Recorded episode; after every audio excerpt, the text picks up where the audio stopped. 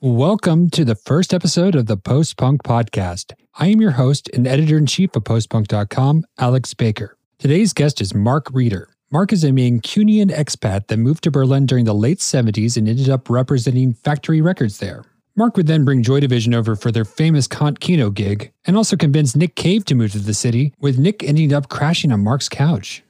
Mark also managed Malaria, and he formed his own band, Die Unbekannten, which later changed its name to Shark Vegas, with the group going on to tour with New Order.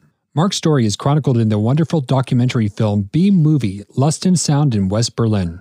Additionally, Mark just released his fantastic new remix album, Subversive Decadent, which I believe was his classification by the Stasi during the 80s. Mark also just released his diabolically good Dirty Devil remix of New Order's latest single, Be a Rebel.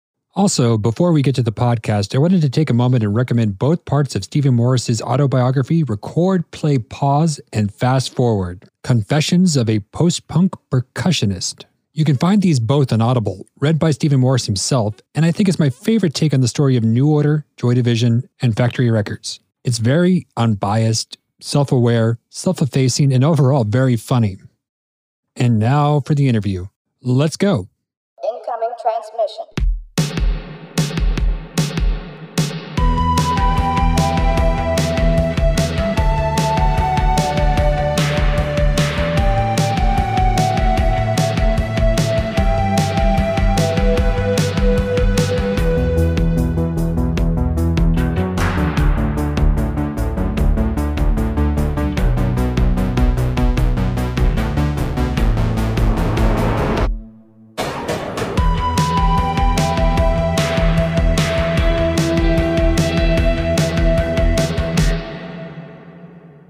So, like to get started here, I wanted to ask what was it like for you growing up in Manchester? And if you could tell me about what you were doing there and then how you ended up in Berlin. But first, like, what were you listening to growing up? You worked at a record store? Oh yeah, my well, my musical journey began when I was a really really small child, like about four four years old. When uh, you know I was I was fascinated by this record called uh, Telstar by the Tornados, and I kept asking my mum, you know, like why don't they only play it once on the radio in the mornings? And my mother's like, "Mm, it's the radio, and eventually she got so fed up of me, like always wanted to hear this record again and again and again that she dragged me down to our local record shop and made me buy it. She gave me the money and said, "Right, I'll go and buy it." And I still have this record actually. It's unplayable by you know today, but I still own it. That's when you know my kind of like we had a, a Dansette Bermuda mono record player that could play stacks of seven inch singles. And you know, my father suddenly saw that was a bit of interested in music. He just went out and bought a lot of singles for us, you know, and um, like things like the Beatles and stuff like that. Yeah, and, and I just kind of, you know, I was fascinated by, say, Doctor Who, for example.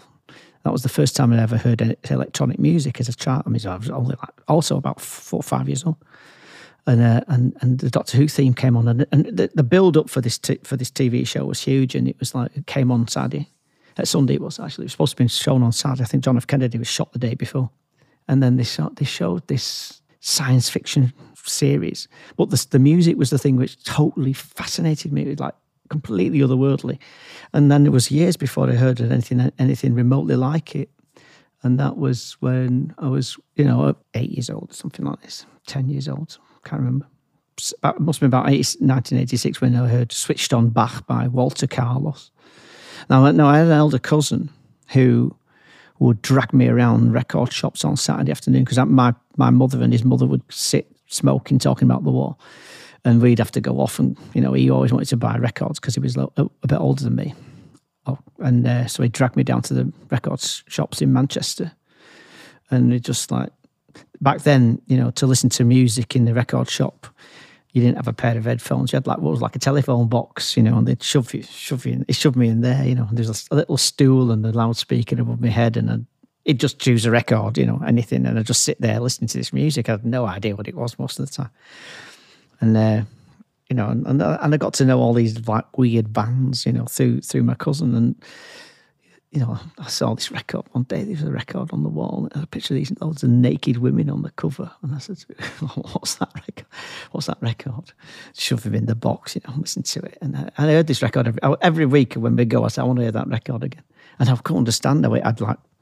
That's not the same record. Yeah, it's the same record. I went, no, it wasn't. It was different. It's different. It's a different record. No, it's the same record. And it took me a while before I realised it was a, what was called a double album. And this record was Electric Ladyland by Jimi Hendrix. Mm. And, I, and I needed this record. I needed it, you know. I, I didn't want to just listen to it every other Saturday when I went to the record shop with my cousin. I, I needed to buy this record. I had to work out how, how, can I how can I buy this record. And I had like I had my Christmas money and my birthday money, and I got all this kind of like odd jobs running to go and get twenty Park Drive cigarettes for the old people across the road. You know, go to the shops. You know, do any cleaning up or whatever. You know, something in the garden, just anything to, to accumulate some cash, you know, and, and they give us sixpence for doing it and shilling, you know, which was like about five pence or something. And um, and then uh, you know, I eventually got, obtained enough money to go back to, to Manchester to buy this record, and I snuck on. I was like ten years old, eleven years old. Nipped on the bus, told my mum I was going to the model shop to look at model aeroplanes, and then I got on the bus and went to Manchester. Went to this record shop and immediately went, but the minute I walked in, I was on my own this time, wasn't with my cousin. The minute I walked in, they just laughed and went, "We know what you've come for." And then, I bought Electric Ladyland, and then I was on the bus, you know, coming home, thinking, "Wow, brilliant!" You know. Then I realised, "Oh shit!" My mum sees the cover; she's going to throw this in the bin, right? So like you, you're an 11 year old kid with a cover of like bevy of naked ladies on the cover. So I had to hide this record for about five years under my bed. for fear of my mother throwing it out. I still have it as well. And uh, and so and so you know like I was completely fascinated with music when my cousin bought a stereo Gram it was called it was like this huge cabinet thing which is about a mile wide with like two loudspeakers the, on each end a small record player in the middle and like a load of room for like, drinks and glasses and things so this was a stereo Gram. we bought this it was stereo you know because we only had a mono Dansette Bermuda he had this stereo and he bought his first record was uh, in the court of the Crimson King back in Crimson. And we put this on, and it was like, I was just like mind blown. I couldn't believe what I was listening to. It was like, what is this? It had mellotrons in it and everything. I was just like, wow. That completely blew my mind. Yeah. And, and uh, you know, I, I, actually, like I said before, I was like Wendy Carlos or Walter Carlos as he was back then. Um, I, I, heard this record for the first time when my cousin was going, wanted to buy a stereo, and he, we went to some bloke's house, and he put that on as the kind of demonstration of what a record would sound like in stereo on this stereogram. Anyway, my cousin eventually bought one, you know, and, the, and his first record on what he played was in the court of the Crimson King, and so my journey kind of cascaded really from there. Really, and I, I was fascinated all kinds of different kinds of music, you know, like pop music, which I heard on the radio, um, whether it be rock or glitter and progressive rock or whatever. I was kind of, you know, I'm, I'm eclectic. I like all different kinds of things. Uh, my, aunt, my, my mate, she's uh, his mother. She worked in at this uh, battery factory, and most of the people who worked there were from Jamaica. So she got introduced to this kind of reggae music, and so we'd go we'd go to her house, and all these black guys would be sitting there smoking cigarettes and playing reggae music and stuff. It was really quite eclectic, you know. And then and I got into krautrock around about 1972 or so, listening to Faust and Can and all these things. Cosmic Jokers in uh, mid seventies, and and I, I, just became you know completely obsessed with, with records and buying records and finding records and you'd read about all these records and you know and um, and eventually I ended up. I mean, my our, the place where I go every week was Virgin Record, this really small little record shop run by Richard Branson in Manchester. He'd only opened like three shops, one in Liverpool, one in Manchester, and one in London.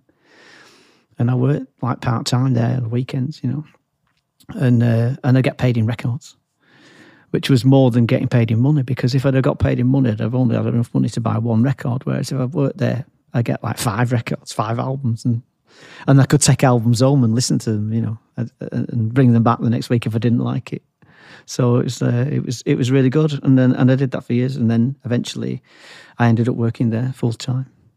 I uh, worked at a record store when I was eighteen. It was at Tower Records, and I've seen in film and television like the booths. Yeah, but at that point they just had the little kiosk with the headphones. You know, they're all lined up against the wall. But I got a lot of record my record collection that way. Yeah, and you and you got you got you know. I mean, I was lucky because when I started working there full time, I was able to go through the lists of records and things that people were offering for us uh, from the distributor, and and we just say, just send us everything, you know. Don't just send us one of it, at least one of everything. And so so we got sent like boxes full of records that we had no idea what it was. You know, what's this? You know, and I remember I remember like in nineteen seventy six, it was I think it was when when a New Rose came out by the Damned. And like uh, the record shop that I worked in was kind of traditionally a kind of Richard Branson, kind of Mike Oldfield, you know, Henry Cow with this kind of music, you know, like bit hippie, you know, a place always smelled joss sticks. Neil, Ian Curtis said that so you can't can't smell the drugs, you know, and it, it was like, yeah, right, you did right, you know, because Ian worked in a record shop as well. That's how I got to meet Ian Curtis actually working in Rare Records. That was the record shop where I bought Electric Ladyland, and that was another pilgrimage for, place for me to go, you know, and. Um, and, and our little Virgin was kind of like like purple walls with stars on it, you know, and then and then this record comes into the shop and it's like New Rose on Stiff Records. And I put it on. It was like two minutes of like just complete and utter mayhem. And all these kind of these two hippie guys who worked there, they were like, "What the fuck's this?" It's, New Rose. I was like, "Take it off. It's horrible." You know, I was like, "Brilliant." They ate it. You know, I was only like about seventeen or something. I loved it. The fact that I'd wind them up. So it's only two minutes. You can stand withstand two minutes. And then people are coming in and saying, "What's this record? What's this record?" It was fabulous. Yeah with stiff records, do you ever have one of those stickers? If it isn't stiff, it isn't worth a fuck. I had a T-shirt that said that. Should have seen my mother's face when I walked in wearing that. "Take that off. That's disgusting." yeah, that's great.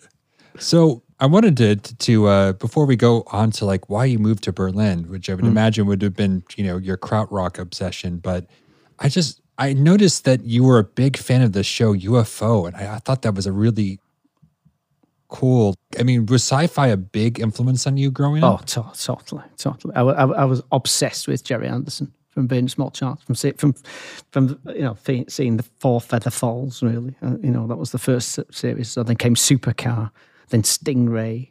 Fireball XL5, you know, that was when the space race was on, you know, as the little kids, you wanted to be an astronaut when you grew up, you know having no idea what that actually meant. You know? And um, you know, I just I just was like fascinated with science fiction. I think as a child, completely. I mean, I read all, all that these Eric, Erich von Däniken books and stuff like that. You know, I was classed as this complete weirdo for reading all this kind of literature. You know. Um, and it, and, and, and it has always kind of been some kind of fascination. I mean, I'm, I'm, a, I'm a complete and utter nutcase when it comes to Gerry Anderson. I've got like, you know, I'm part of the Fanderson uh, fan club, you know, and, and, you're getting access to all these wonderful soundtracks that Barry Gray used to make, and um, and UFO is just fantastic. It's this future of the 1980s, which looks nothing like the 1980s. Even when the 1980s were there, you know, everyone everyone walks around in like plastic clothing, sits around on inflatable chairs. You know, it's brilliant though. It's a really fascinating series, and it's very psychedelic in parts. Uh, UFO. It's really like you know to take drugs and stuff like that. You know, but the, my favourite, I suppose. I mean, I love Thunderbirds and I love Stingray. You know, but I think my favourite is Captain Scarlet. It's become my favourite over the years. Captain Scarlet. Initially, it was kind of all right, but I thought, but in the meantime, it's taken on a, a completely different life of its own, Captain Scarlet, because I believe that Gerry Anderson, without knowing it, you know, filmed the story of like Al Qaeda and Osama bin Laden.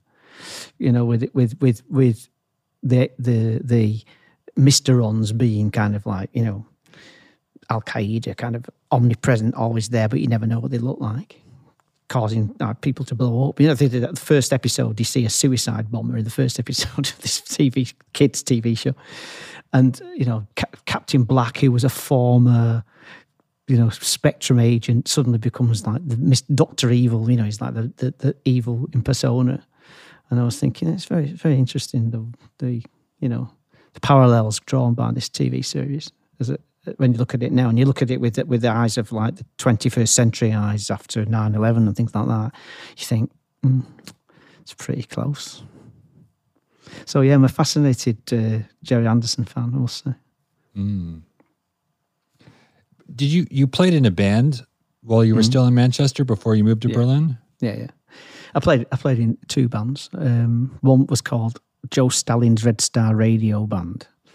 We played we played in my mate Barry's front room, and uh, we never got any gigs because we didn't have a singer. And all they wanted to do was play the guitar solo from Freebird, and I was a bit kind of bored with that after a while. Kind of, you know, yeah, he could do it really well, but you know, we weren't going anywhere, and he didn't want. Didn't, he didn't have any passion to want to write his own songs, so I kind of left that. And then um, I left, and they got a singer, and that singer was a, a, a school friend, Mick Hucknall, and he and he used to be in a band called Osiris, and uh, he did one gig with them, and then and then he went to see the Sex Pistols at the Free Trade Hall, Lesser Free Trade Hall, this concert that the Buzzcocks put on.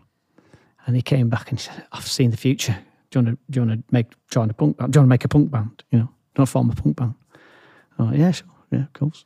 You know, he, only, he, he needed me because I worked in Virgin Records and I knew everybody, you know, and I was going to be, you know, be able to organise things and stuff. But it was, it was, uh, yeah, I had, a, I had, I had a, a guitar and a bass guitar, you know, so it was good and uh, and I joined punk, punk. We weren't, we weren't really punk actually. We were kind of more like new wave band more than a punk band, to be honest.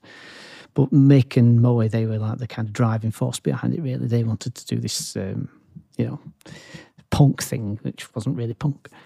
Um, yeah, and, and, and we were called the Frantic Elevators.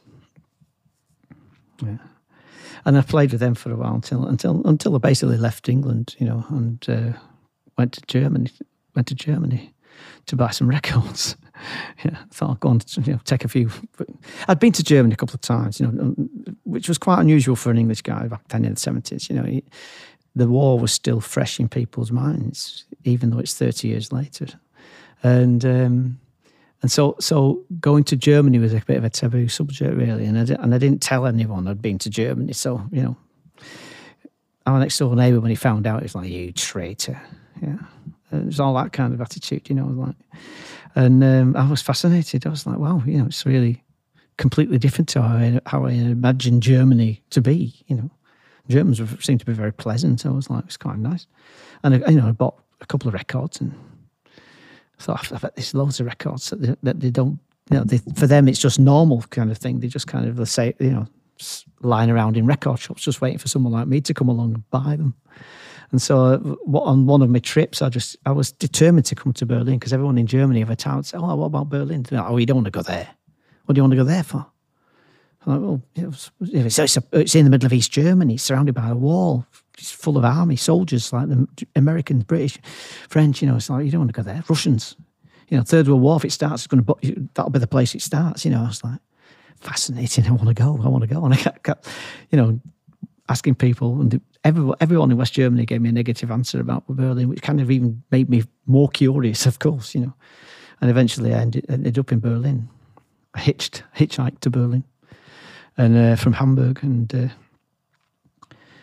and I couldn't believe my eyes. It was like it, going, going from West Germany into East Germany for a start off. It was like going in, through the time tunnel. It was this blackness time tunnel and eventually you were emerged in West Berlin. It's like beam me up, Scotty. You know, it was like it was like that. You know, and uh, I was just, I couldn't believe it. What what you know? Now I know why they didn't want me to come.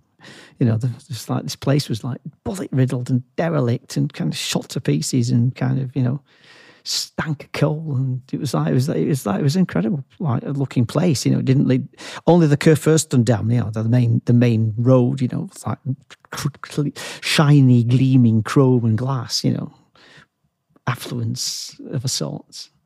But the rest of it was all fucked up. It was all completely bullet riddled, and I was like, "Wow, this is great." And then the next day, you know, I arrived, and this hit guy picked me up uh, in his car, and he's he said, Where are you staying tonight? I said, I don't know, I'll find someplace. He goes, Oh, you can stay in our house. We live in a commune and we're about to we're allowed to leave this house. It's about to be torn down. You can stay there for a while. And he, and he gave me a skeleton key. And there was a six, six room apartment upstairs. He had the skeleton key for this room. And I went in there and I couldn't believe it. It was like a palace, you know. And I'd grown up in Manchester in a council house. Yeah It was like a you know small council house and a council estate, and I come to this palatial building with a four meter high ceiling and you know wooden floorboard, parquet flooring, and white marble bathroom and everything. I was like, "What's this? It's, a, it's like a palace, balcony." You know, I couldn't believe it. And I stayed there for eight months. You know, it was like it became my home. And like the next day when I arrived, I thought, I better tell my mum I've arrived. Okay, you know, because I was only twenty. I thought she'd be worried. So I went to get some change and walked down the street. And the corner of the street was a bar. And I just walked in there and there was people kind of sitting around, all the old blokes drinking schnapps. This is about 10 o'clock in the morning. And uh, and someone was stuck in, stuck in the shelves and I just said, Entschuldigen Sie bitte, sprechen Sie English? And this person turns around and it's like six foot six transvestite with bright red hair and a polka dot top on. she goes, Yes, darling, what can I do for you? Like, oh, God, I'm in Berlin.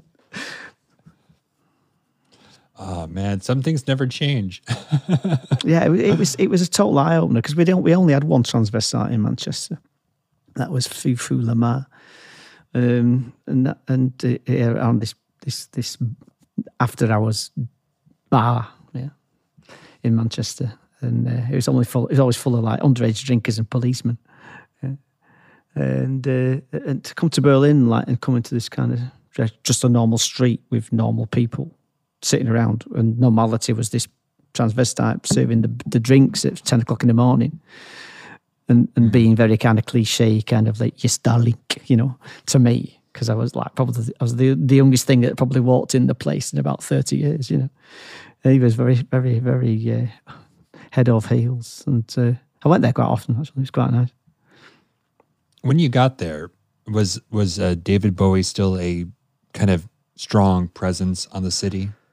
Um, well, he, yes and no. I mean, not not really. No, it it just left actually. It I, I, I arrived, I think about August, and he, he he just left in June to go to Switzerland or something, Japan. I don't know. I can't remember where he went, but he just it, it kind of left, and and and the, the, the still he still had his flat, and I don't think he'd intended to actually leave forever, sort of thing. But he'd kind of gone away, and in the back half of the house in the Hinterhof, as they call it, yeah, the yard. That's where Iggy lived. Um, but it wasn't like everyone just talked about David Bowie being in Berlin. Actually, it was it was very low key Bowie when he came to Berlin. He was able to kind of just like ride around on a bicycle and you know just do you know normal things like go to to the supermarket and buy milk and things. So it was like it wasn't like he was um, living a sort of starry life sort of thing here. You know, I mean, he worked here. He did quite a lot of work here, of course. You know, he, did, he, he got back into painting in Berlin when he came to Berlin. He met all these artists. Every everyone in Berlin was an artist. You know, of some of some sort. And it kind of like, you know, he went to the Brücke Museum and see, saw these like impressionist art, you know, forbidden art from the Third Reich and this impressionist art. And yeah, I was like, really impressed by that and got back into painting and it kind of gave him a, you know, Berlin gave him a new, a new lease of life after being in this cocaine binge in Los Angeles, you know, and it kind of reflect, he got completely cleaned up here, you know, and, and, and Iggy just lived in the back of the house, you know, like, and a, and a friend of mine who was he was living like someone I met here. This guy, this guitarist called Avis Davis, who was a friend of Iggy's, who was looking after Iggy's flat and watering David's rubber plant. Um, uh, and he was like, you know, do you want to come and see David Bowie's flat? I was like, yeah, sure. So I went across into the front of the house into this flat. I was, I was expecting to see some kind of like, you know, super designer flat. And it was just, just like just like somebody's normal working class place. I was totally shocked. but that was Bowie's flat, you know. But he'd already left, unfortunately. I didn't, we never got to meet him. It seemed like he wasn't there for that very long. In total, it was he was in Berlin for eleven months. Yeah, with on off, you know, you know, all in total. So, how did you get involved with the factory records over in Berlin?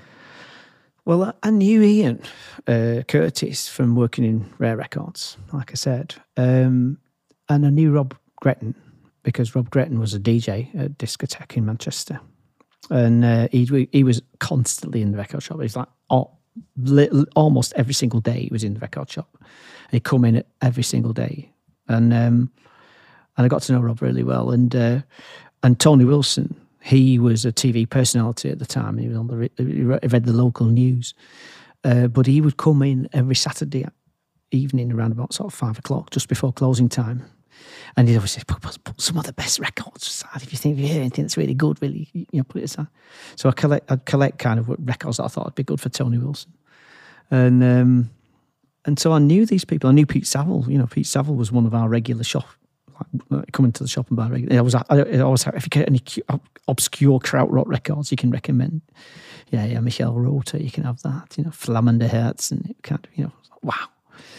So I knew all these people, you know, like and all, the, and, and you know everyone in this scene really, to be honest, because you know Pete Shelley I knew for years, and, and Howard Devoto coming into shops all the time, you know, all these kind of people. Malcolm uh, Garrett came in. There was like a lot, you know, a lot of different people who were involved in the development of the, the, the Manchester music scene. You know, Tosh Ryan who ran Rabid Records and Slaughter and the Dogs, released really Slaughter and the Dogs records and Jilted John and things like that.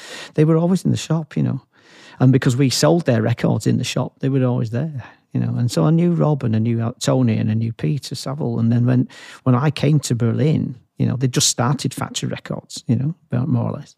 And when I came to Berlin, they just went, "Oh, you know, you're there. Can you can you promote Joy Division's record?" It's actually actually Rob said to me, "Can you? I've just repressed an Ideal for Living as a 12 inch. It sounds much better. Can you promote it? Maybe get maybe we can get some gigs."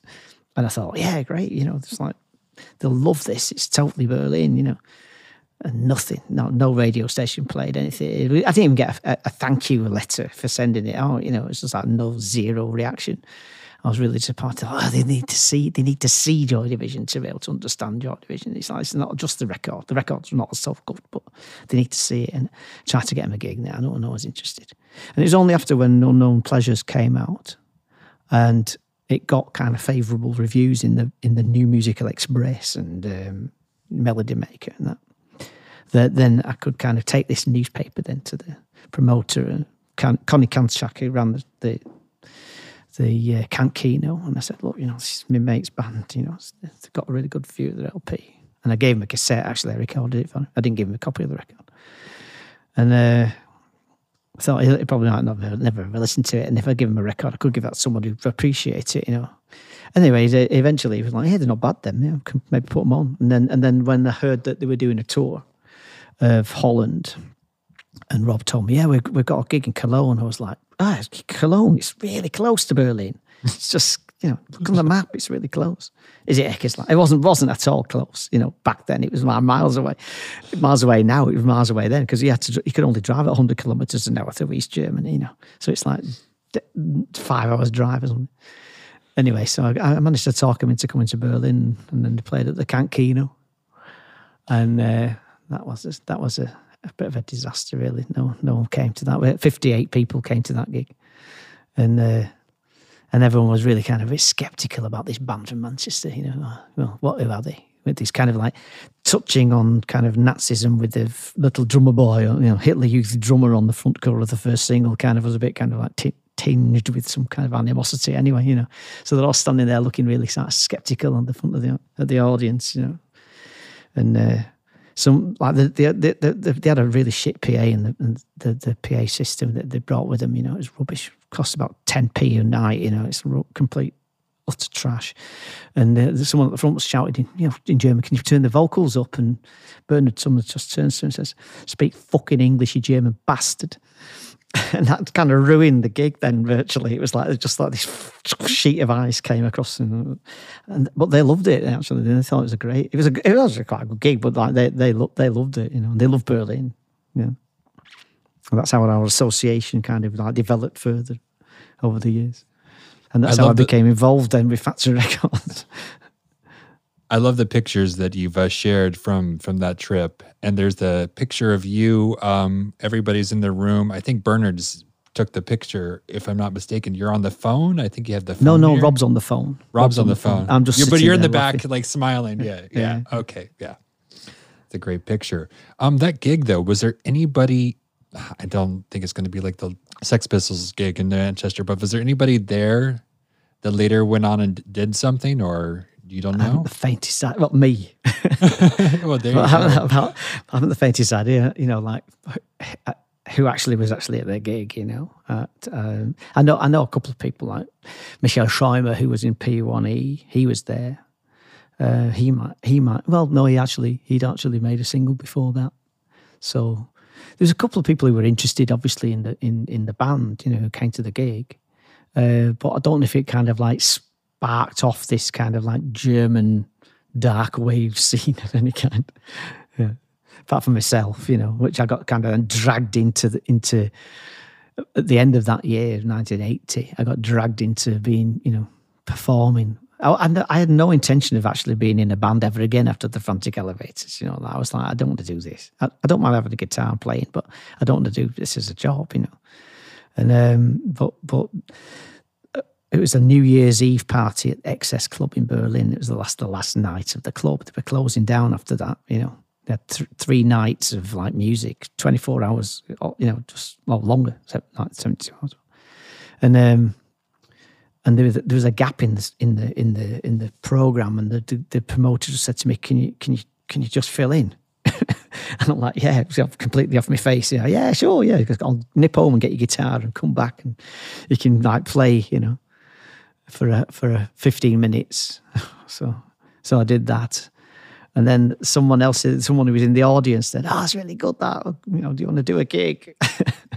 and it just kind of spiraled out of control from then on. Yeah. And then, then I uh, ended up forming this band called The Unbekannten.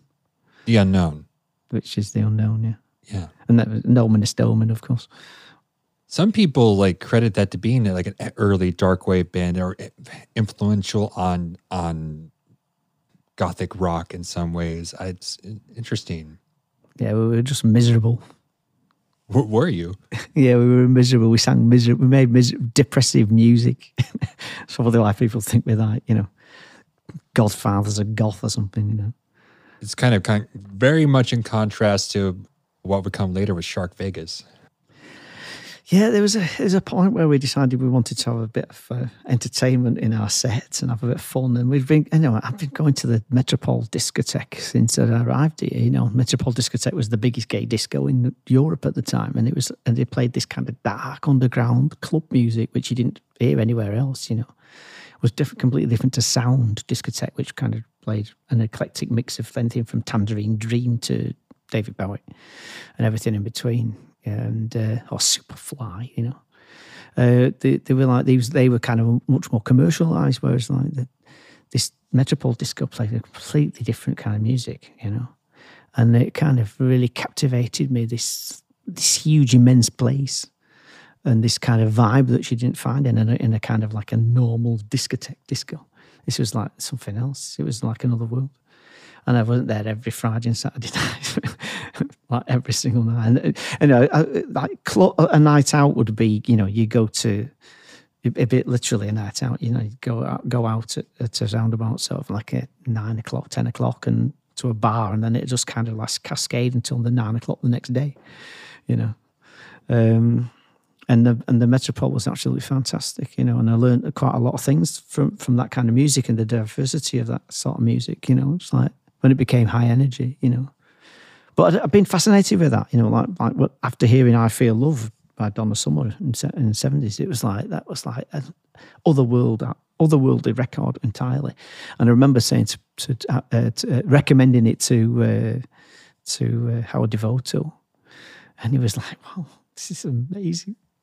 You know, how did they make this record? And we had no idea how they'd made it. You know. Were you, were you aware of Giorgio Moroder at that point, or? I only knew him from like something one, of these kind of like glitter bands. Yeah, son of my father was was his record. His kind of minor hit. Yeah, um, that was the only. That's the only really thing I knew, and I knew about you know like later on, it kind of when he started to become a bit more like popular after after he produced the first couple of sing, things by Donna Summer. It was like it, then he start his name started to become a bit more kind of seriously taken. You know. I wanted to say that you mentioned the Metropol. That's the last place I went to a club night before COVID hit. Was oh, over really? the Metropol. Yeah, yeah, yeah. They, because they rarely do things over there anymore. Yeah, they do. Yeah, yeah. But it was uh, for a Torture Garden Berlin, so it was like the fetish event yeah. that they normally have in London and it was the first time I was there, and just a multi club level club like that. It's so gorgeous and so yeah, yeah. yeah. And it's, I mean, you know, it's like bigger than Berghain, I think, isn't it? It, it, it was actually bigger before. They renovated it in like the early nineties, and it was actually the actual the old the old Metropol was actually, you know, almost like a third bigger. Yeah, it was a fascinating, fascinating club. They had a big kind of like light thing that came down. They called it the UFO because it came down with all these lasers and everything. Yeah, yeah it was actually really cool.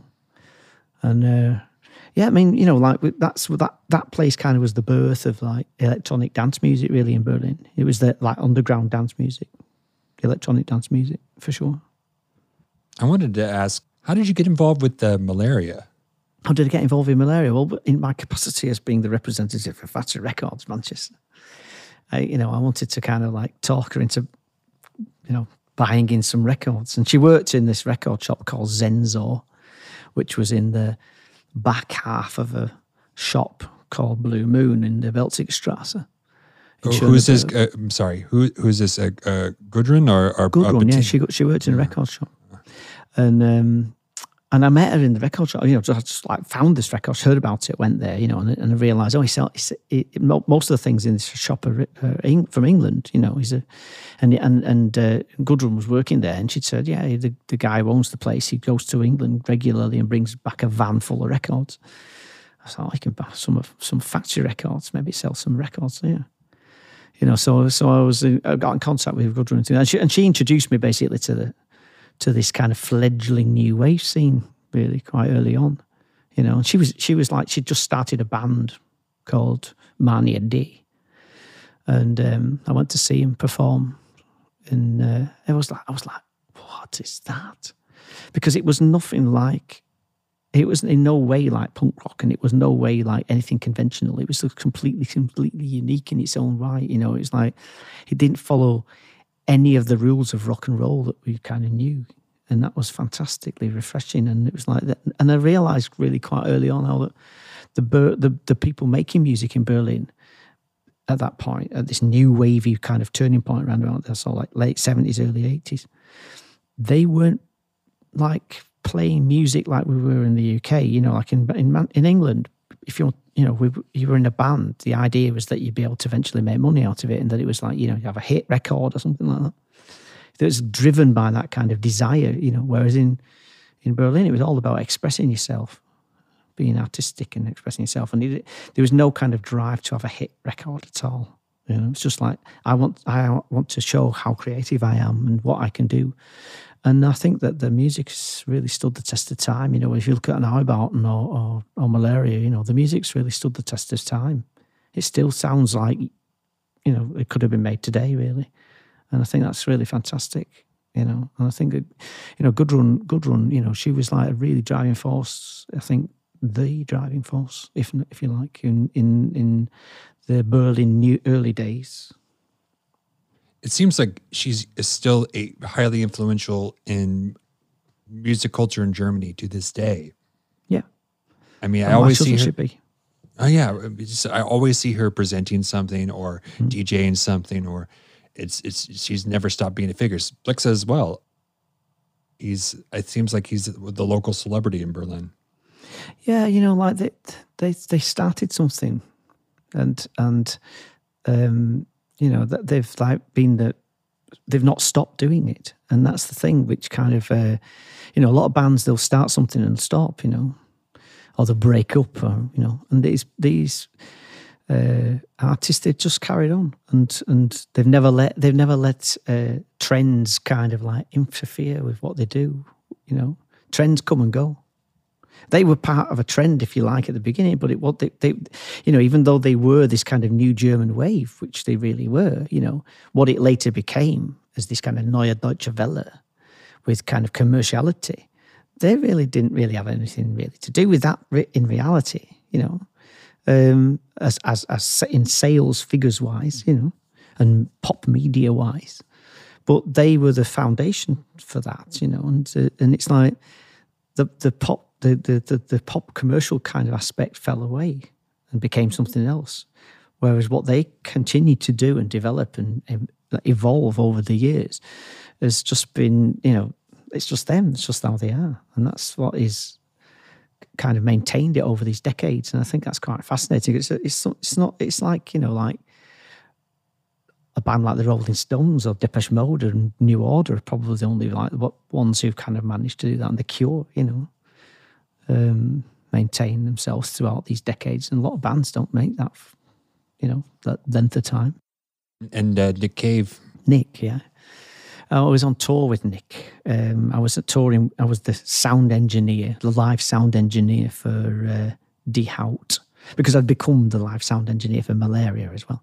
So I so I saw like, oh, can you be our live sound engineer? We're going on tour with a birthday party. I said, okay. So I go on tour with this Die Haut and then meet um, the birthday party. And uh, Nick was quite he was quite curious about what, why did you move to Berlin? What, what's it like living in Berlin? How do you live in Berlin? And you know, and I told him it's really cheap here. You know, my flat costs eighty marks, which is about forty euros, and uh, drink and drugs are extremely cheap and available everywhere, kind of thing. And he was like, well, "I'll have to come," you know. And he and well, you know, we played in Berlin, so he knew a little bit about what it, it meant, but he and he'd been kind of fascinated by what Berlin meant when you know after, after uh, the first gig here sort of thing, and it was like, wow, how do I how do I live there? And I well, just just come to my flat, and you know, come to my place. You can stay there until you find a flat. Basically, I said it'd be probably really easy to get a flat. So, so he did. So one more one, one afternoon, it was like ding dong, and there he is with two suitcases. And so he stayed in my flat for a while, and and, and actually at the time I didn't realise it, but. Uh, it was it wasn't it wasn't really Berlin or the scene or anything like that that actually attracted him. It was actually the the, the girlfriend of Thomas Wydler, who was the drummer of Die Haut at the time. And Thomas Wydler was formerly the drummer of the Unbekannten, and Elizabeth Recker was his girlfriend, but she also ran this record label called Monogam Records that had released Neubauten's first record and the P.I.T. and uh, all these kind of like different uh, rainy day woman and all these different kind of uh, obscure avant-garde records from Berlin. And she was she came on tour with with us and Die Haut as the sort of label and manager or whatever. And Nick saw her and he was like, "Who is that? Who is she?" And he, he was completely besotted by her. And uh, it's I'm going out to look for a flat and kind of leave you know, don't come back three days later. And like, he's been he's been hanging around with uh, Elizabeth, uh, you know, and uh, and then one day, one afternoon, the doorbell rings, ding dong. There's a girl there standing there with red hair. I'm like, who are you? She goes, Hello, is Nick there? I'm like, who are you? She said, I'm Nick's girlfriend. It was I was Anita Lane. And I was like, oh, what am I going to do now? You know, like, where is he? I'll be back later. He'll be back shortly. He's just gone to look for a flat, you know. And two days later, he comes comes home and she's like, where have you been? And then they had to confess his infidelity. And uh, yeah, it was uh, quite a scene. But they managed to kind of sort themselves out, actually, and, uh, you know, still maintain some kind of friendship of sorts. So it kind of all works out in the end. What was your impression of Wim Wenders' uh, film, Der Himmel über Berlin? Oh, I love, I love that film. Yeah, it was beautiful. Yeah, and I think with retrospect, it's even more captivating. Really, you know, at the time when it came out, it was kind of like cool. You know, don't know about you too, but it's all right. But but you know, I, I got to know a couple of the people who were in the film as well later on in, in my life here, and uh, with retrospect, watching it, with having knowing the people, it's kind of like, well, it's really, really fascinating. Beautiful film. Uh, it's one of my favorites. It's one of the reasons why I wanted to visit Berlin as a kid. So, yeah, yeah definitely one of my favorites. How well did you know Blixa at the time? Um, well, or I got to know Blixa um, through just being, you know, not not just the fact that he was uh, in Einstürzende Neubauten, but it was always at the gigs that we went to, and was everywhere. He was in the, he worked in the bar, you know, like that we'd go to, like the Mitropa and then the Risiko, you know. So I got to know Blixa quite well, and I did a few gigs with them as well. I did a few. I, I, I was the sound engineer at the Documenta in in Kassel. When I did a gig there, that was really quite an experience. And uh, I did a gig with him in oh, Amsterdam for te- for television that was also an experience as well. yeah, but you know, like I, I got to know Blixa quite well. Yeah. Are are the legends? Does he live up to the legends about just how above cra- and beyond, Yeah. above and beyond the legends. The, the, the stories are just what people notice. you know, when you're hanging. it- I, mean, I must say, I must say, out of, out of all, all, all, all the people, I think the, the best experience that I had was with Rowland S. Howard and Lydia Lunch. I was on tour with them. Like, like if you thought that Blixa was, you know, legendary, but they, them two together, that was like that was that was just something else. That was. It was like it was like, you know, you're traveling around West conservative West Germany with these two, and constantly in the back of the car shooting up heroin. It was like it was like like nothing else I've ever seen. Honestly, It's- it was so much fun. It was such a wonderful, I mean, like a fascinating experience. But uh, you know, you get out of the car and you go, you know, to buy- some, go some shopping or something, buy something to drink or something like that, and people would look at you as if it was like the, it was like the dawn of the dead.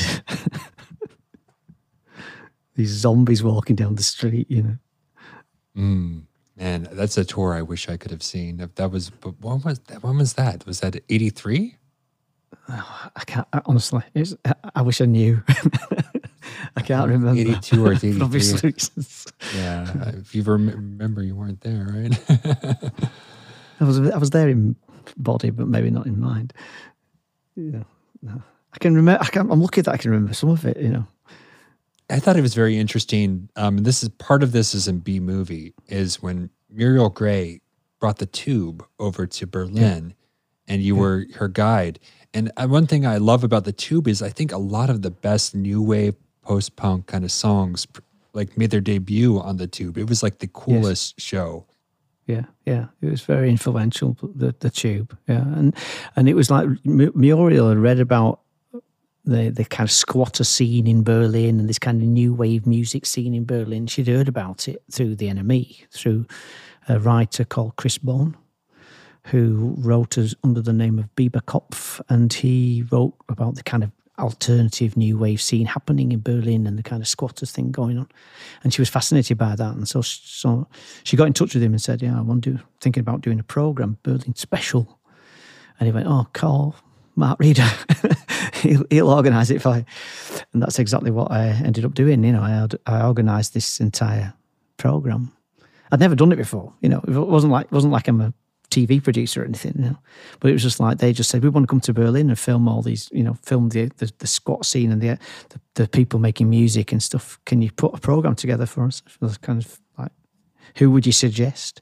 Now, I could have, if it had been kind of narcissistic, I could have chosen my own band, thinking, you know, I'm going to be on British television and I'm going to be kind of superstars, you know. But I thought that's, that was too uncool back then, you know. We didn't take selfies back then. It was like you didn't put yourself in the foreground. And I just thought, I, I want to have my friends on on telly, you know, as many as possible. Neubauten Malaria, everybody I can think of, you know, Tödliche Doris, you know, the Ärzte. The, the Ärzte were like two weeks old. They'd only done like one gig prior to being on the telly, you know. And I just kind of like put this program together for for the for the tube. But I also thought at the same time, Berlin is not just about West Berlin for me. Berlin's also about East Berlin as well. Let's show both sides of Berlin, not just the west side. Let's show the east side, show what, life is like on the east side. And they were like, "How are we supposed to do that? Oh, well, go and get permission, you know. Ask them if it's possible, if they'd be interested, you know." And so I went over to East Berlin and met with this bloke in a brown suit called Herr Kuhl. And Herr Kuhl was as cold as ice. Yeah, it was like it was like a block of concrete. This guy. Every five minutes, I asked him a question. He'd say, "Just get up and say, excuse me, I just have to go and ask." went off, went upstairs to ask some authoritative person if it was all right, you know, to do this program. What are you going to do, you know? And I so I explain everything. It's a, a young a youth program, cultural program. We want to show young people in the UK what the German Democratic Republic is life like, and you know, music that you have and stuff. And so that's what we uh, we did, you know. And it took took months of negotiation to you know make this program. And and and the, and the the tube they wanted to show an East German punk band, but um, I said well, that's not going to happen because in East Germany punk punk rock is forbidden in East Germany because they see it as failing of the state and stuff. So punks don't exist in, in officially in the DDR. You'll never have a, they'll never put a punk band on. We need a we need a young band. These guys from the from from the East from the East German side, they kept kind of trying to sh- like show me like the bands that they wanted me to present on British television. It was like bands like the Puhdys, Silly City, Karat, and these are all like aging rockers. You know, they're already like pensioners almost. You know, I said, this is a youth program for young people. You know, the average age of this program is about 17. You know, they don't want to see the granddads on telly playing kind of progressive rock music. We need something young. And I was like, getting despondent, thinking it's never going to happen. This, and then I see these guys walking down the street. I'm on the tri- I'm on the tram in East Berlin, and I see the guys walking down the street. One of them's carrying a guitar case, and he looked at you. I was like, "Gosh, he's young." Jumped off the train, ran after him. And I said, you know, you're obviously in a band, you know, do you, where do you, do you, what's your name? Your band? And they said, oh, our name's Jessica. And I said, okay, what kind of music do you play? Oh, we, we, we, like, we like the police. We like the play. Like, I was like, oh, it's not really my kind of music, but I thought that's probably the closest we're ever going to get to anything that's anywhere near new wave and kind of new. And I said, can I come and see you practicing? They went, no, you can't. We're practicing at school and you're a Westerner. You're not allowed to go into a, a building like a school or a factory. So I said, well, who's going to know? You know, they, they, won't, they won't know if you don't tell anybody, you know, I'll just come with you. They went, well, uh, the way you look, you know, and I was, I was dressed like an undertaker. And they thought, they, they were like, hey, I said, well, wait till it goes a bit dark and then we'll go. And then we went to see them practice. I went to the place where they practice. and they were really good. I thought they were really, really, you know, they, they're actually quite professional. The guitarist had made his own guitar because you couldn't buy like guitars in East Germany. You couldn't just go to a shop and buy. You couldn't go to a, a, music shop and buy an electric guitar, a bass, an amp, and a set of drums and form a band. It wasn't possible in East Germany. Everything was controlled. It was a communist country, so you could, you know, you needed permission to own a guitar, an electric guitar. You needed permission to be able to play an electric guitar. You needed permission to be able to play an electric guitar in front of an audience. And they didn't have any of this permission at all. They didn't even have permission to own the guitar, so he built it himself. The keyboard had built himself the synthesizer out of like cast iron. It weighed about seven tons. It was like a massive thing, you know, painted in a military green.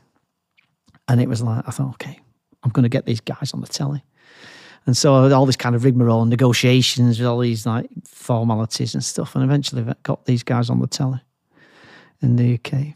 And and these Germans, when they've realised what what we'd done, they were like, we can't let these Englanders, you know, like show this new East German band on British television before we've done it. So they they actually shoved them on an, on a pop program like the week before, just so that they can say that they discovered them. anyway, they, they they they became quite popular in East Germany. You know, the music wasn't really my kind of thing, but it was it was you know fair. You know, I forgot about this. SO36. Yeah. What was it like in those early days? Because that seemed to be like the CBGBs of Berlin. Well, it, it was just initially it was just like a couple of nights. It was a you know wasn't intended to be an, a, an extended club actually. You know, Kippenberger had put it on just to sort of like some art events sort of thing, and then it kind of closed down, and, and then it opened up again, and then it became a regular venue for, for like new wave and punk bands, and it was the thing that I remember about the SO36 was that if they sold cans of beer there, they didn't sell glasses of beer. They sold cans of beer. So if the if the audience didn't like you, they'd can you off stage. And then at the end of the night, the sound, you know, when, when the concert has finished, the, the, when people walking out of the out of the the SO36, this crunching sound of all these cans kind of as everyone's trying to walk over them. That, I remember that more than anything else really about the SO36. And it was quite, quite a largish kind of venue, you know, maybe like 1,500 people fit into this, uh, you know, at a kind of lawful level. Um, if something like when Neubauten played once, I think there was about two and a half thousand people squashed it. No, when Tangerine Dream, uh, sorry, no, no, uh, when uh, Throbbing Gristle played there, there was about you know two thousand people in this place squashed into this place. Um, but it was fabulous. It was a fabulous event place, yeah. And I got to play there too, you know, with my band, the Unbekannten, by pure chance. Um, you know, by in, in a drunken stupor saying yes to the promoter who who who said, "Yeah, we're doing a gig for the seventeenth of June." For the reunification of Germany, you know, do you want to play? I'm like, oh yeah, yeah. Not not uh, thinking the consequences of this. I didn't have a band or anything, you know. And I thought, what am I going to do? and, I, and I phoned up a friend and said, hey, Alistair, can you can you sing? And I was just like, strangers in the night. Went, hey, we've got a gig next Wednesday. Come round. I'll show you how to play bass. And then we, and then I got a drum machine, and, and then we went on stage and did this gig. And and when we came off, we said we're never ever going to do that ever again. That was the most terrifying experience. We, we were like even across the road before the sound check, we were writing the lyrics to the last song. You know, I felt it was a terrifying experience. And um, and this girl comes running up to it up to us. This was uh, Elizabeth Recker from Monogam Records. She went, "Oh, that was fabulous! I want to do. I want to make a record with you." like, you're mad. yeah, I want to make a record with you. Okay, fair enough. So that was the birth of the Unbekannten. SOS and Dry just like Siouxsie and the Banshees at the Hundred Club. Yeah. nice.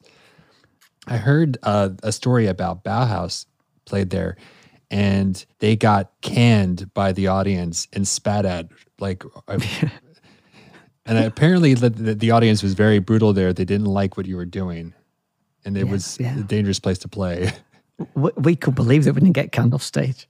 We absolutely we were expecting like a barrage of cans to go flying at us at any moment. You know, we got so I think one person threw a not didn't even throw it, kind of just tossed it onto the stage. I think it might have been full can of beer you know, in the hope that we might drink it. Um, but other than that, you know, it was like uh, we were we were we were spared. Yeah, and every time actually we played, we were spared. Yeah. Because our next gig following that was with Malaria on 20th of April. How was that? That was Malaria's first first gig. And then we did we did the Berlin Atonal Festival after, shortly after that as well. Yeah. The Berlin Atonal is still a huge part of Berlin culture now. It's I mean I, Yeah. Oh, was it gone for a while? Then they brought it back? Yes. Yes, it was. It was. It was like Dimitri Dimitri thought no one would be interested in this kind of music, to be honest. And um and when he took over the Kraftwerk, uh, which is where the Tresor is now, um, I was like, well, you know, you should you should do that now. It's fantastic, you know. And and and I don't think he really kind of at that moment. I don't think he really realised how many people would be interested in this music because he thought, oh, I don't know. And then he, and then they did the first Atonal festival. Eventually, you know, I did I didn't manage to talk him into it. I think he realised we should do something like that. But I did play at the at the first Atonal festival, of course, because I'd already played at the first Atonal in, in SO36. So it seemed only natural that I should do the, the one in the Kraftwerk as well. So I played there and, um, and like, you know, two and a half thousand people turned up for that. And Dimitri was really surprised that so many people had come to this, to this event, you know. And like the, the last one that, that finished, I think it was like 23,000 people went to it, you know it's it's amazing the collaborations, uh, the multimedia, the light shows. I've never seen anything like it. And the and the place is just it just like like robs you of any kind of breath when you walk in and you see it, and the sound is just like brilliant. First time I was at the Kraftwerk, uh, I was saw Neubauten filmed for some sort of television performance, and, yeah, and I, I, was away. I was the, I, I was the uh, compere for that. Ah. I was dragged in to be the the co, to co-host it with uh, Sil, Silky Super, and I couldn't hear a bloody thing. You know, they have the you have the in, these in-ear monitors where the where the producer upstairs is kind of like telling you to go move left and go right and all these directions and things. The place was it was so loud. I'd chosen like, like Neubauten to play and uh, Edgar Brutzer and, and Edgar Brutzmann and, um, and uh, Wire, yeah. Mm. These were the choices that that are, are, like who do we want to have to play at this thing this this evening. So I thought I'll go full on with Edgar Brutzmann and and Wire and uh, Wire played in Berlin for ages, and I thought it'd be nice to see them again, Colin and that. And um, I couldn't hear a thing. I couldn't. I couldn't hear anything through these monitors, these in-ear monitors that they give me. It just sounded like it was like some, someone had put like a jet engine over my ears. You know, it was like white noise. You know, so I just had to kind of battle my way through. Yeah. So you went to that concert, yeah. pretty intense, eh? yeah, I don't remember what year that was. It was it was probably a decade ago, but um, yeah, yeah. yeah. So before I wanted to ask you some stuff about New Order, but before we go there, I just wanted to ask you: Do you think that there's a lot of misconceptions? You mentioned Ian Curtis is your friend. Mm-hmm. But do you think there was there's a lot of misconceptions about him with this legend of Joy Division and, and the music? Well, obviously, I mean, the Ian Curtis that I knew, um, and you know, I, I, think he's a completely different Ian Curtis from what most people imagine him to be like. You know, because they they see the photographs of Anton that Anton Corbijn took of him looking depressed. You know, and Ian was never like that. You know, he was always joking and always playing tricks on you and stuff, trying to trip you up at any opportunity. you know, he was a, he was a funny guy, he was an entertaining guy, and and you know, well read and you know, very poetic and stuff. And he wasn't this kind of morose kind of person. You know, well, it wasn't with me anyway. You know, because I've known him since I've been a teenager. So, you know, what I mean, it's like it was a it was this this image that people have of Ian is always a this kind of super serious and depressed. And I think that uh, obviously, like in, in his later life, when things started to go wrong in his private life with his marriage and stuff, I think that um, that kind of got him in a different mindset. I just think he didn't know how to. He was too young, didn't know how to get out of it, you know. And um, and to be honest, he always was kind of like fascinated by the, the heroic way out, as he put it. Mm. I believe that Annik was a friend of yours as well, and I think that girlfriend. Yeah. There's a lot of misconceptions about her. I think, and uh, people seem seem to forget what she did with the Plan K and her work with music. Well, well, even when when you look at what she was doing when she first met Ian, she was the secretary for the Belgian ambassador in London. You know, and she was she she was writing for a fanzine because she liked the music and she'd go out all these clubs in London. Um, so she was doing that before she went back to Belgium and started doing the Plan K and Le Crépuscule and Factory Records, uh, Belgium, Benelux. Um, and, and, and the fact that she was kind of on the periphery, really, of Joy Division, you know, because she was lost like she was Ian's girlfriend, and as the band conceived her as just being the girlfriend of, you know, this kind of like the, the, the, the, the bit on the side, you know, really. Robert called her the Belgian boiler. And it was like it was like you know the a bit kind of derogatory. They didn't really understand what she was about. They never really talked to her, so it was like she was just there. She was Ian's, you know, affair, you know, and um, and I think that that kind of you know she was she was wanting to reach out because she wasn't allowed to go to the funeral and things like this, and so she was a bit kind of like lost, and she felt she'd been kind of left in the lurch, and she felt a bit guilty, I suppose, as well for it as well and uh, and she, she she she contacted me, and eventually, like after about a year, we became boyfriend and girlfriend for, about three years. Yeah, and that's how I got. You know, I took took brought malaria to Belgium, and she, you know, I, introduced uh, Annik to to malaria, the music of malaria, and. Um, and then we did a gig together with New Order, Malaria, and New Order in, in Brussels. And then she was convinced, right, you know, if Tony Wilson doesn't want to sign this band, I want to sign. So, and so she signed Malaria to Crépuscule. Wow, it's amazing. I, you know, I didn't know that story that you just just told. I, I don't think I've heard that anywhere. Don't go around telling people really. no one's ever asked me, so there's never, never been a reason to talk about it. Oh. I just think that she's a really amazing person that uh, kind of yeah, you mentioned she was on the periphery of Joy Division that overshadowed a lot of the great things that she did. And if I'm not mistaken, she had played a huge part in popularizing uh, Front 242. Yeah, yeah, yeah. All, all these, Mark, Mark and, and, they're all like her circle of friends, you know, and they they were all kind of like inter, interconnected and stuff. Yeah, yeah. You know, she, she you know, she, and she loved music. I think she was fascinated by you know all kinds of different kinds of music and and um, you know that was kind of her driving force really. And I think that uh, you know when she when she decided to stop like Disque school, that was really just because of you know internal bickering.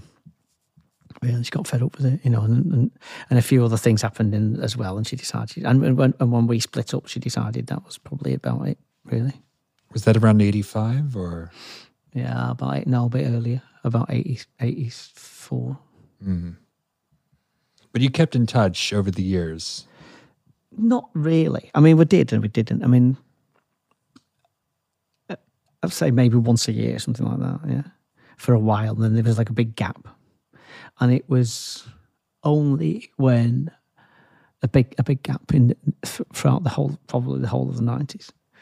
Uh, it was only when um, Anton Corbijn wanted to make Control that he asked me if I could speak to Annik and get her to give you know like speak with them. And I, and I, and I called Annik up and actually actually was uh, the story is really really weird actually weirder than that. I was years before I got a request from uh, a film producer in America who was making a film about wanted to make a film about Ian Curtis and um, Moby was going to be the producer that never happened but one of the other producers on that film he was now working on Control, and he called me up and said, "I need, I need you to contact Annik. We need to get in touch with her because we don't know anything about her side of the story." And as I'm talking to this guy on the phone, I get an email from Annik, and I'm thinking, "Oh, she's obviously heard about this guy, so I better talk to her before before I even answer him." So I said, "Oh, oh she's just written to me now, so I'll put the phone down." And I said to her, "Is it about the film?" She goes, "What film?" I said, the, the, the film that they want to make about you and, and Ian. She's like, I, I don't know anything about this. she never heard anything about it. She, she was just contacting me for something completely different altogether, you know. And I've not heard from her for about five years. And uh, and then and then I explained to her, and she was like, "Who do you, who the hell's going to be able to play me and Ian?" I Wesley Snipes, naturally, you know. And uh, and uh, you know, then eventually I managed to talk her into it because I said to her, you know, it's, I think it's a re- it's a really good therapy because I found I found it very therapeutical with the longevity of like not really kind of like wanting to think about it um, since the eighties, really, to sort of like reevaluate the music and reevaluate our our role really as well. And um, I said to Annik, it's really I think it'd be really good for you to to talk about it uh, from this with this distance between and she'd not even told the kids that, you know, she they didn't even know. They'd listen to Joy Division records and she'd be crying in the kitchen, you know. Uh, they didn't know anything about her, her previous life. And um, and in the end, you know, she did. She said, okay. And uh, she sat down and talked to Anton and the producers and the scriptwriter and stuff. And, uh, and then the film Control was made. And I thought that was really important. And I think the most important was the the understanding of the relationship between Annik and Ian was really totally platonic because when I, I, to my shock and horror I discovered that Annik was a virgin. And that kind of like really put a different perspective on everything that I thought I knew about their relationship prior to that. And um, you know I tried to explain this to, to Anton and I said to got, you got to tell Anton you know, because it's like it's important. So Anton was, t- you know, we told Anton about this, and um, and the the fact that you know Annik had never had sex with Ian at all. They just kind of talked about records and films and music and books and philosophy and all these kind of things. It was like a platonic sparring partner, I suppose, a mental sparring partner, and uh, you know that. Uh, obviously Debbie obviously thought that something else was going on, but she didn't realise that the, the, the, relationship was a completely different kind of relationship altogether. Anyway, and back then it wasn't kind of normal anyway, and people didn't get divorces back then either. So getting a divorce was this big scandal, you know. And so, you know, she obviously had this uh, different role, and which we had understood what their relationship was really about and um, that made it even more sadder in a sense. And and and and, and I said to Anton, you know, you've got to be able to show that somehow. So every time in the film when you see Annik and Ian, either Annik is in bed and Ian's on the floor or in a chair, or vice versa. And when you see Ian with Debbie, they're in bed. Mm. And that's how Anton got around it, without actually saying anything. Do you, you like the film? Do you like the way it turned out? I thought it was a really, uh, you know, I mean, obviously it's, it's Anton's movie version of, of, Debbie's book, but I think it turned out it's a very beautiful film. I think, and I think it, it, you know, I can't help crying at the end. It really, it really, really gets me that film. more than anything, more than the sound of music or something like that. You know. I think it was Bernard that said that one side of the coin was control, and the other side of the coin was uh, 24 hour party people. Yeah, they're two totally different kinds of films. Yeah. But I think they, they tell more be uh, maybe more of a complete story about um, uh, Joy Division and New Order. Yeah, new and, and factory. You know, I mean, I, rem- I remember Rob Gretton phoning me up to tell me that you know he couldn't pay me because Tony Wilson had just spent like ten thousand pounds on a table, and was fuming. and I was like, "What?" And I, could, and I had I had no idea what this table even looked like. He told me it was some designer table, and I just thought it was just like a dinner table. You know, I had no idea it was some kind of designer thing that they put. Yeah. So, but you were you were really close with Ian, but were you also really close with Bernard? Yeah, of course, yeah, sure. Later on, much later. I mean, not much later on, but like later, later on, I was, yeah. Because I, didn't, I didn't really know Bernard. I mean, I know, only knew Bernard from when he came into the shop to sell our ideal of live for a living. You know, singles. Give us a box of them. You know, actually, I knew him from then. But but, but later on, I got to know after after Ian died, he came to Berlin and kind of hung out here to get away from everything in the UK. And I introduced him to Gudrun and you know, and this Berlin scene. You know, um, and he needed that, you know. And we've been friends ever since. Is it true that he gave you one of his uh, the kit synthesizer that he built? He only ever had one. He only ever made one since Transcendent 2000. Yeah. And did you have that? Yeah, he gave it me. That's Yeah. does it still work? No, it doesn't. Unfortunately, no. It's like it's we can't work out what's wrong with it. I've had it. I've had it to about a thousand different people trying to work out how to fix this thing, and we have no idea what's wrong with it. Yeah, unfortunately, but that, it is a beautiful object, you know, seeing that there's so few around. Yeah, and it- worked when Bernard gave it to me. You know, it, it, it works. It works up until about uh, 1992 or three or something like that, and then it just suddenly stopped working. So you, you Bernard came to Berlin and he hung out with you and you know decompressed, and uh, then later on he um, invited uh, Shark Vegas to tour with New Order.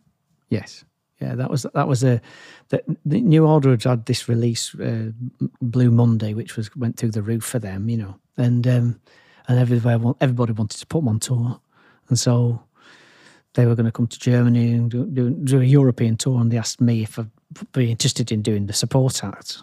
You know, Bernard did wanted someone to talk to, you know, his mates, you know, to come along. So I was like, yeah, okay. And I thought, I don't, I don't want to go as as the Unbekannten because at this point we'd kind of we started to change the sound. We'd bought a sequencer and a proper drum machine, and you know, we had a couple of synthesizers at this point. We wanted to be a bit more electronic, and it wasn't like. Well, I wanted to change the sound. I wanted to be a bit more disco. If that new order just released Blue Monday, we wanted to be able to compete with that. You know, we want to go on. We don't. We don't want to be this miserable kind of early '80s band in front of a, a band like New Order. I thought that would really kind of like people would be throw, throwing cans at us, you know. So I thought we need to be a bit more up tempo and a bit kind of like New Order esque, I suppose. So that you know, it will be kind of an equilibrium in the evening and stuff. And uh, so we changed our name. I thought, you know, if we're going to go to places like France and and uh, Switzerland or whatever, you know, that people won't be, might not be able to understand what die Unbekannten means. And the Brits always thought it said die Unbekannten. So, and th- what does Unbekannten mean? Oh God, let's call ourselves Shark Vegas. I just made it up one night. I had no idea what it meant. You know, it didn't mean anything. It was just two, just two words that came to mind. Makes me think of a mm-hmm. card shark or something. I've no, I've no idea. It just came to me one mm. night. So I said the next day to Alistair, like, oh, oh I've- I thought I've just I thought of a name, Shark Vegas. He went, yeah, all right. that was it. Is it true uh, that Shark Vegas was the first thing people saw on Ger- German cable television? Yeah, yeah, it's true. Yeah, it's true. Yeah, like uh, I've been doing a, actually been putting together a, a program for a television network called Music Box, which is like the UK forerunner to MTV, and um, they were going to be opening German cable television in in in, in Germany, and uh, there was a big festival happening on near the near the Broken Church of the Kaiser Wilhelm Church in the centre of West Berlin, and it was like um, you know, like you, you can play at this this gig, you know. So I was like, okay, fair enough. And uh, we we were the first on. And so when when when cable television was introduced, it was like we were the first thing that people saw. So wonder they didn't turn off. what the bloody hell's that? New Order's hit single "Crystal." That was originally a, a track on MFS Mastermind for Success, wasn't it? Well, it, what happened was um, I was having a, a bit of a, a, a, a, difficult situation with Paul van Dyk and uh, my former partner Thorsten, and Bernard decided to write a song for me, and um, it helped me out. And so I took this track and I gave it to some of my artists like Corvin Dalek and uh, Cyber Secrecy and Alex Flatner, and I said to them, you know, like here's the vocal, make a make a, a here's just the vocal, make the song out of it. Because there wasn't really a song, it was just a drum beat that from the original kind of backing track was just a kind of rhythm, you know. And uh, and Corvin's like, yeah, I've got an idea, and and it it was kind of like a, a as it was like sort of like coming towards the autumn sort of summer time anyway. You know, I thought we need to have something which kind of reflects that kind of feeling. You know, late summer, kind of outside, still can go outside and with the warmth. And so we made. I went to Corvin's house and uh, recorded our version of Crystal with him, and um, and Bernard loved it, and he sent it to Pete Tong, and Pete Tong was like, "You can't release that record. You can't release that record."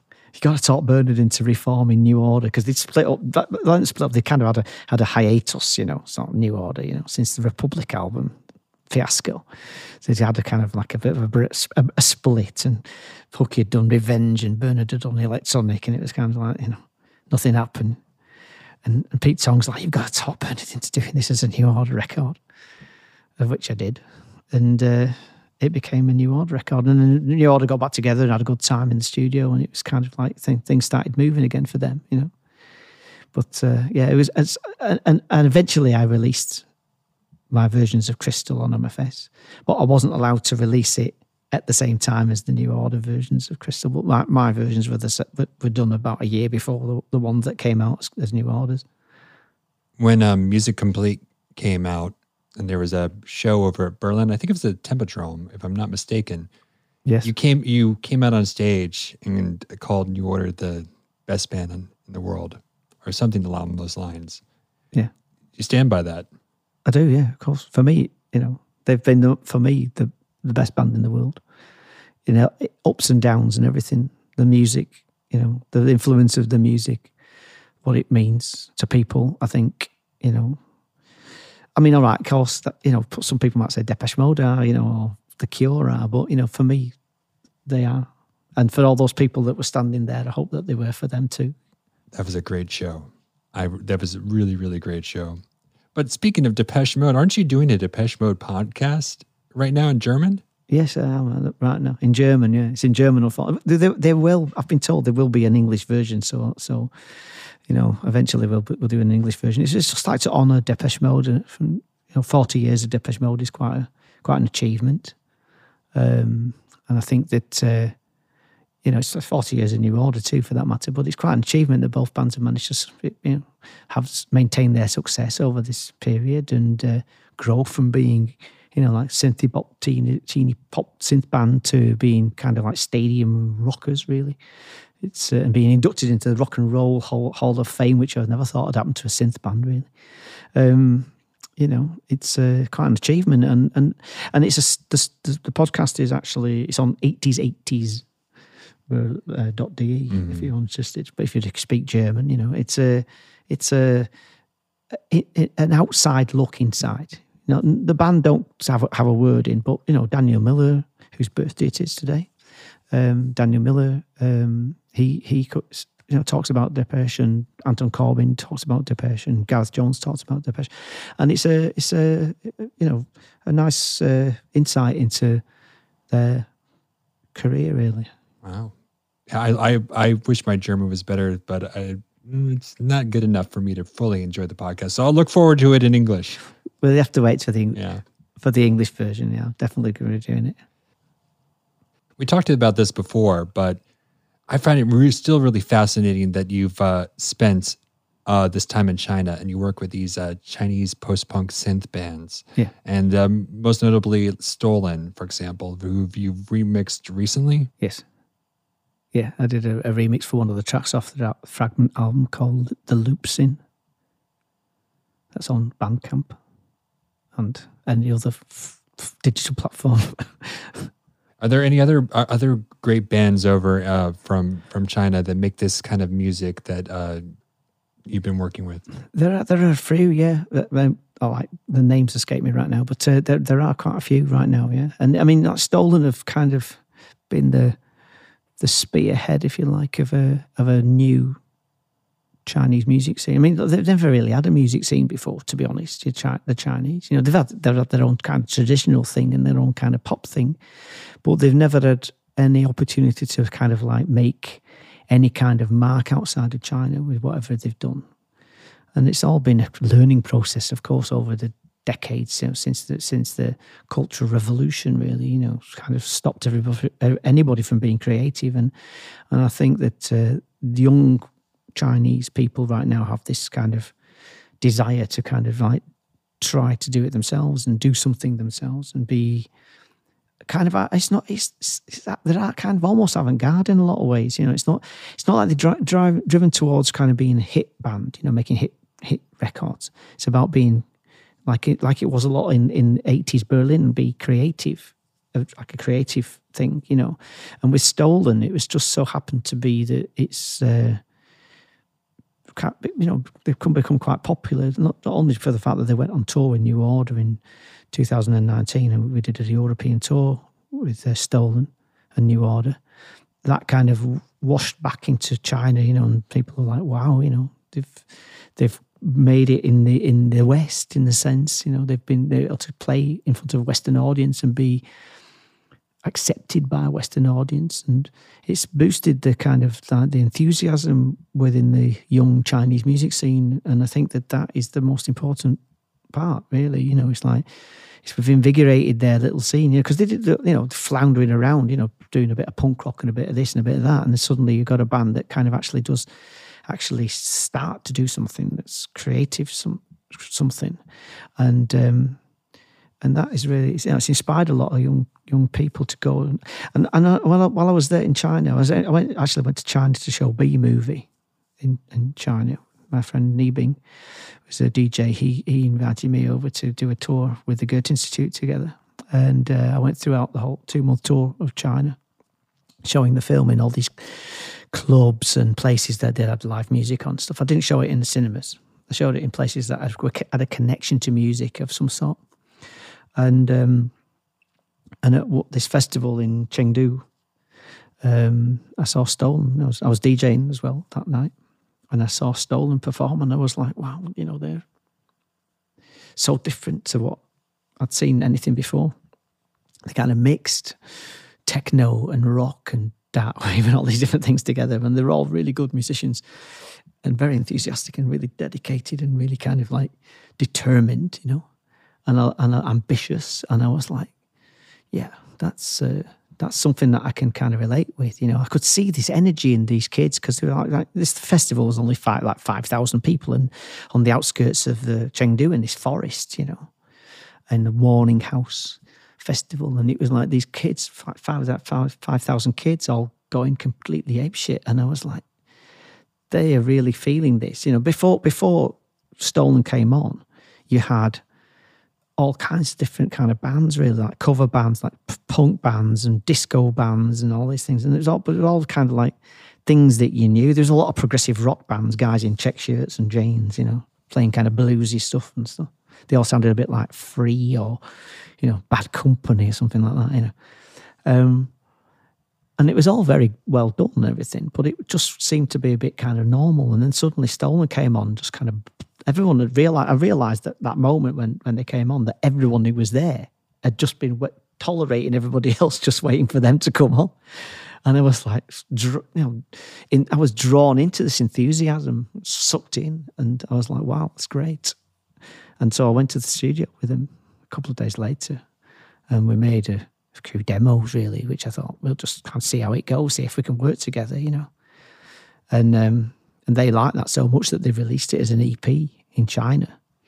And you know, in China, everything has a rating system, so it's like you know everything's rated, you know, and uh, so music's rated on a, on the on the Richter scale of one to ten, and uh, one is rubbish and ten is unattainable, and uh, we got nine point eight on the Chinese Richter scale of music, and they were like, "Wow, yeah, great, we want to come to Berlin and make an album." so and so the, the year later they did and we released then and and and, and that was one thing I'd, I'd kind of stopped my record label in like 2008 because I got bored. And I thought if we're just treading old ground here and I'm not going to do any more until I find something that's really going to you know kick me ass you know?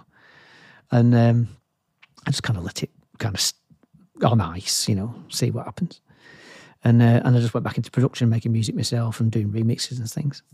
And um, and then when I saw Stolen, I was like, wow, you know, what are you going to, what are you going to do with this record? And they were like, well, we don't know, you know, release it in China. And I'm like, what, you, what about in the West? And they're like, well, do you think anyone would be interested? And I, well, I've, I've made it with you, so I'm interested. And so I, I restarted MFS so I could present Stolen to the Western world. And, uh, you know, I think people often understand, you know, like there's there's there's two three there's different levels of China. You know, it's not just uh, we only in the West we only ever get to see the news and the and the kind of like the political side, but there's also a another side, you know, to China as well, which is like more what we can relate to as as music fans and you know cultural fans, I suppose. Yeah, a friend of mine has been working. He was working for Vogue China for uh, quite a while. I'm over, I think, in Beijing, and he was telling me just how wonderful the youth culture is there. Hmm. That you'd be surprised. And then apparently, there's an expatriate scene there from people from all over, like a lot of people from the UK and from yeah. America. Yeah. They're going over to China and and living like punks.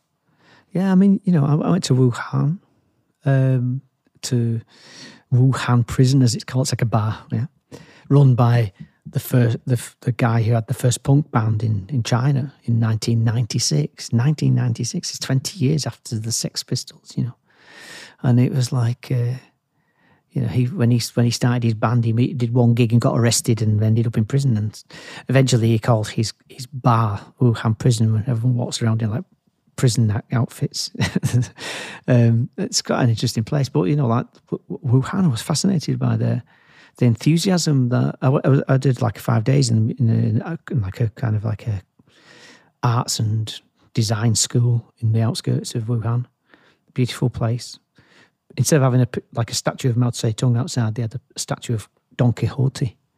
Yeah, chase your dreams. You know, it's a really fascinating place, and all these really creative young people, filmmakers, designers, whatever.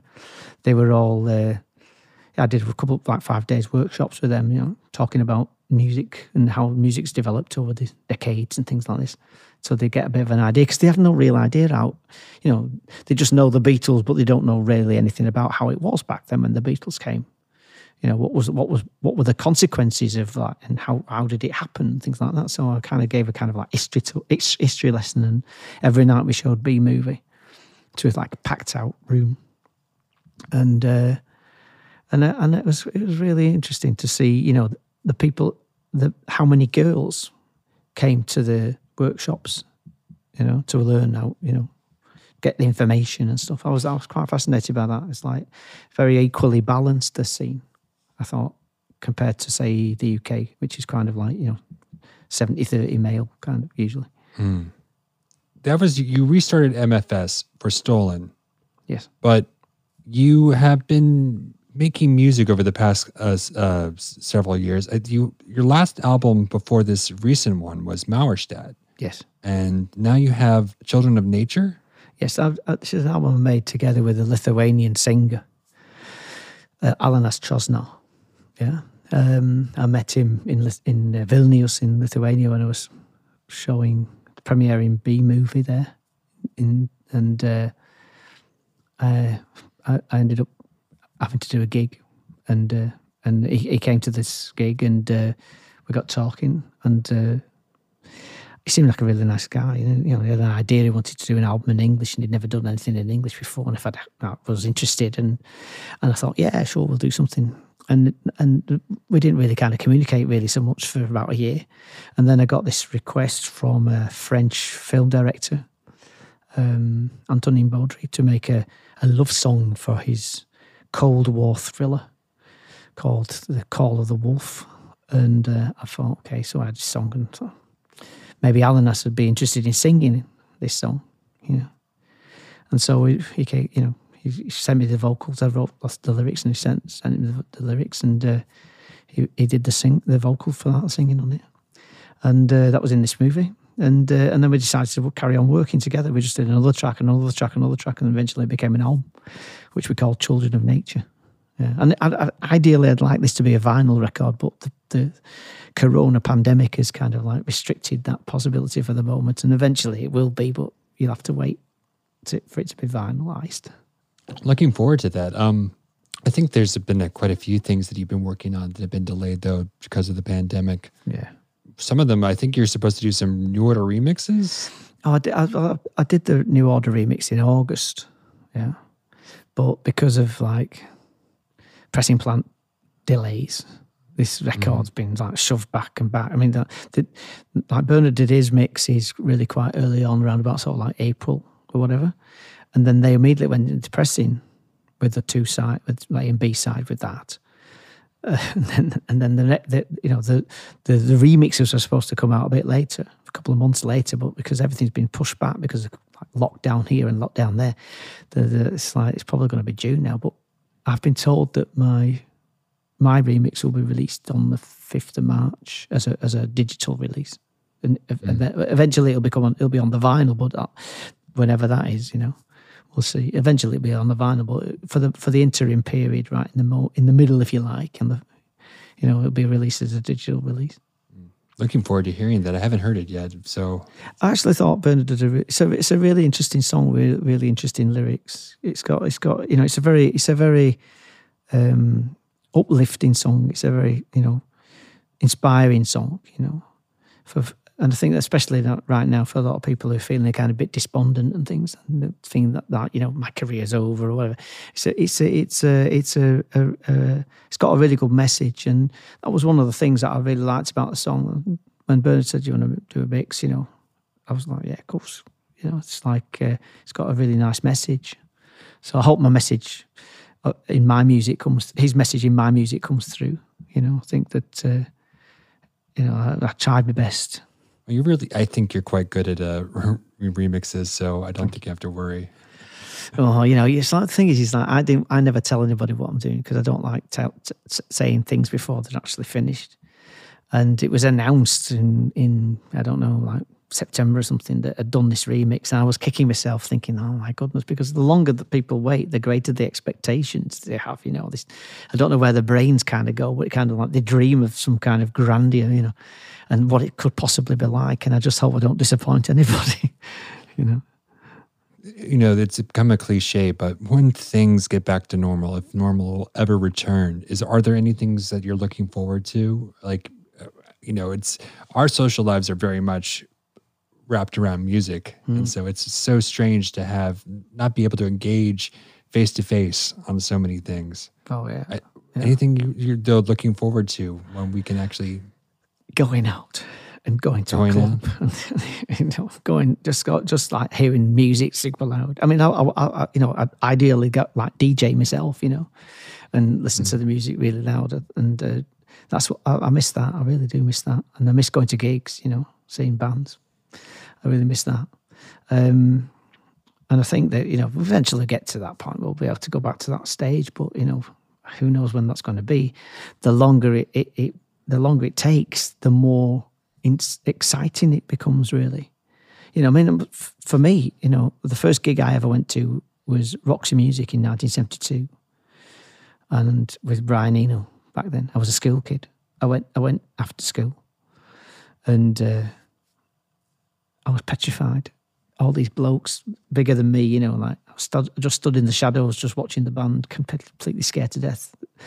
you know, uh, this gig. I didn't, I didn't know what to do. I didn't know how how you went and acted at a gig. I didn't, you know, I didn't even know I was going to get in. You know, uh, and um, and I've and I've basically been to gigs ever since that. Yeah. After after I went to see Roxy Music, I was I was hooked. You know, and I went to see as many gigs as I could possibly afford. You know. And and when I started to work for Virgin, that was great because I got free tickets for all the gigs. I could go to every any gig I wanted, you know. And uh, I could see anybody, you know, from the Pink Fairies and Motorhead to you know Sex Pistols, Last Night at the Electric Circus, everything, you know, and um, so so I've been I've been to going to gigs since 1972 on a really on a regular basis, like virtually almost every week, and going to clubs nearly every week since like 1980, that was 1978, not less, not earlier, 1975, yeah, yeah, or whatever if you could go pubs, clubs. Um, so, so I, I, you know, for the, for the like last year, not going, being able to go anywhere apart from my own event, which was in February of 2020. After that, then it was like, oh, get a game over. Um, it's been a real, a real kind of deficit, really, for me, and I, I kind of miss it. And I don't like watching it online, even though Stolen did an online gig, and I did actually watch that, but you know, like Stolen did an online gig after they after they'd been in lockdown for six weeks or eight weeks, and they and they were supposed to go on, China, on a tour of China, and they couldn't do it, so they ended ended up having to do a lockdown gig, which was I think the first one, yeah, and six hundred fifty thousand people watched that. I was really surprised. It was really amazing. Like wow, and it was worldwide. It wasn't just in China. You know, you could see everywhere. So that was quite impress, you know, impressive, and um, and it was like okay, you know, that's that's all right, but watching a DJ DJ on on on on the internet is not so not so exciting really, and you don't have the volume, you don't have the trappings of the club, you know, you don't have the the, the sights and sounds and smells and stuff, you know.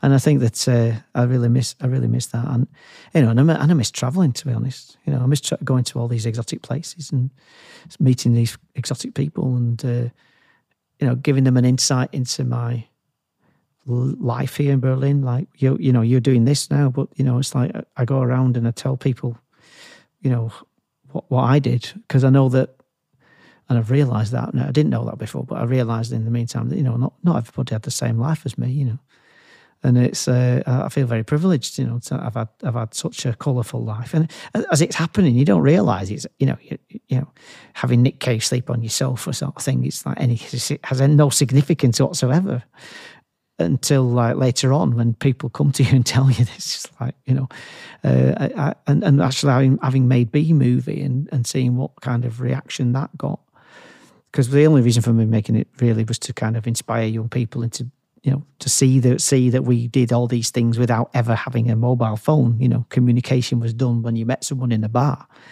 um, and chatted about it and and I wanted to kind of inspire and infuse kind of some enthusiasm in young people and show them that things are possible. Everything's possible. You just have to dream it, you know, and uh, and and work it out.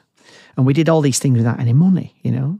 Like I started MFS without any money. Yeah, yeah. I was like, I I I'd been, I, I made the last album of the DDR in the final days of the DDR, and and I met all these people who worked for the Amiga, which was a state-owned record label and I just said, you know, now now the walls come down and communism's finished. You can release the, you know, new music, the brand new music, techno. And like, we don't know what that is. You know, why don't you do it? And so I started MFS. Then, you know, I, I didn't tell I didn't tell them I was going to call my label MFS. I, I, I told them it's called Masterminded for Success because the East Germans didn't speak so much English, so they weren't sort of familiar with Anglicism of any kind, and it sounded kind of exotic anyway. Masterminded for success. You know what does that mean? Oh yeah, it means created for success. You know, oh yes, okay, that sounds good. And they only they only found out it's called Masterminded for success when they saw the poster and it said MFS. We are back. Wir sind zurück, and they went bonkers. they weren't very happy with that, but it kind of you know stuck. The name stuck. Oh, wonderful. Well, I think that that's about it. Um, thank you for doing this podcast, Mark. I really appreciate it. Yeah, you're welcome.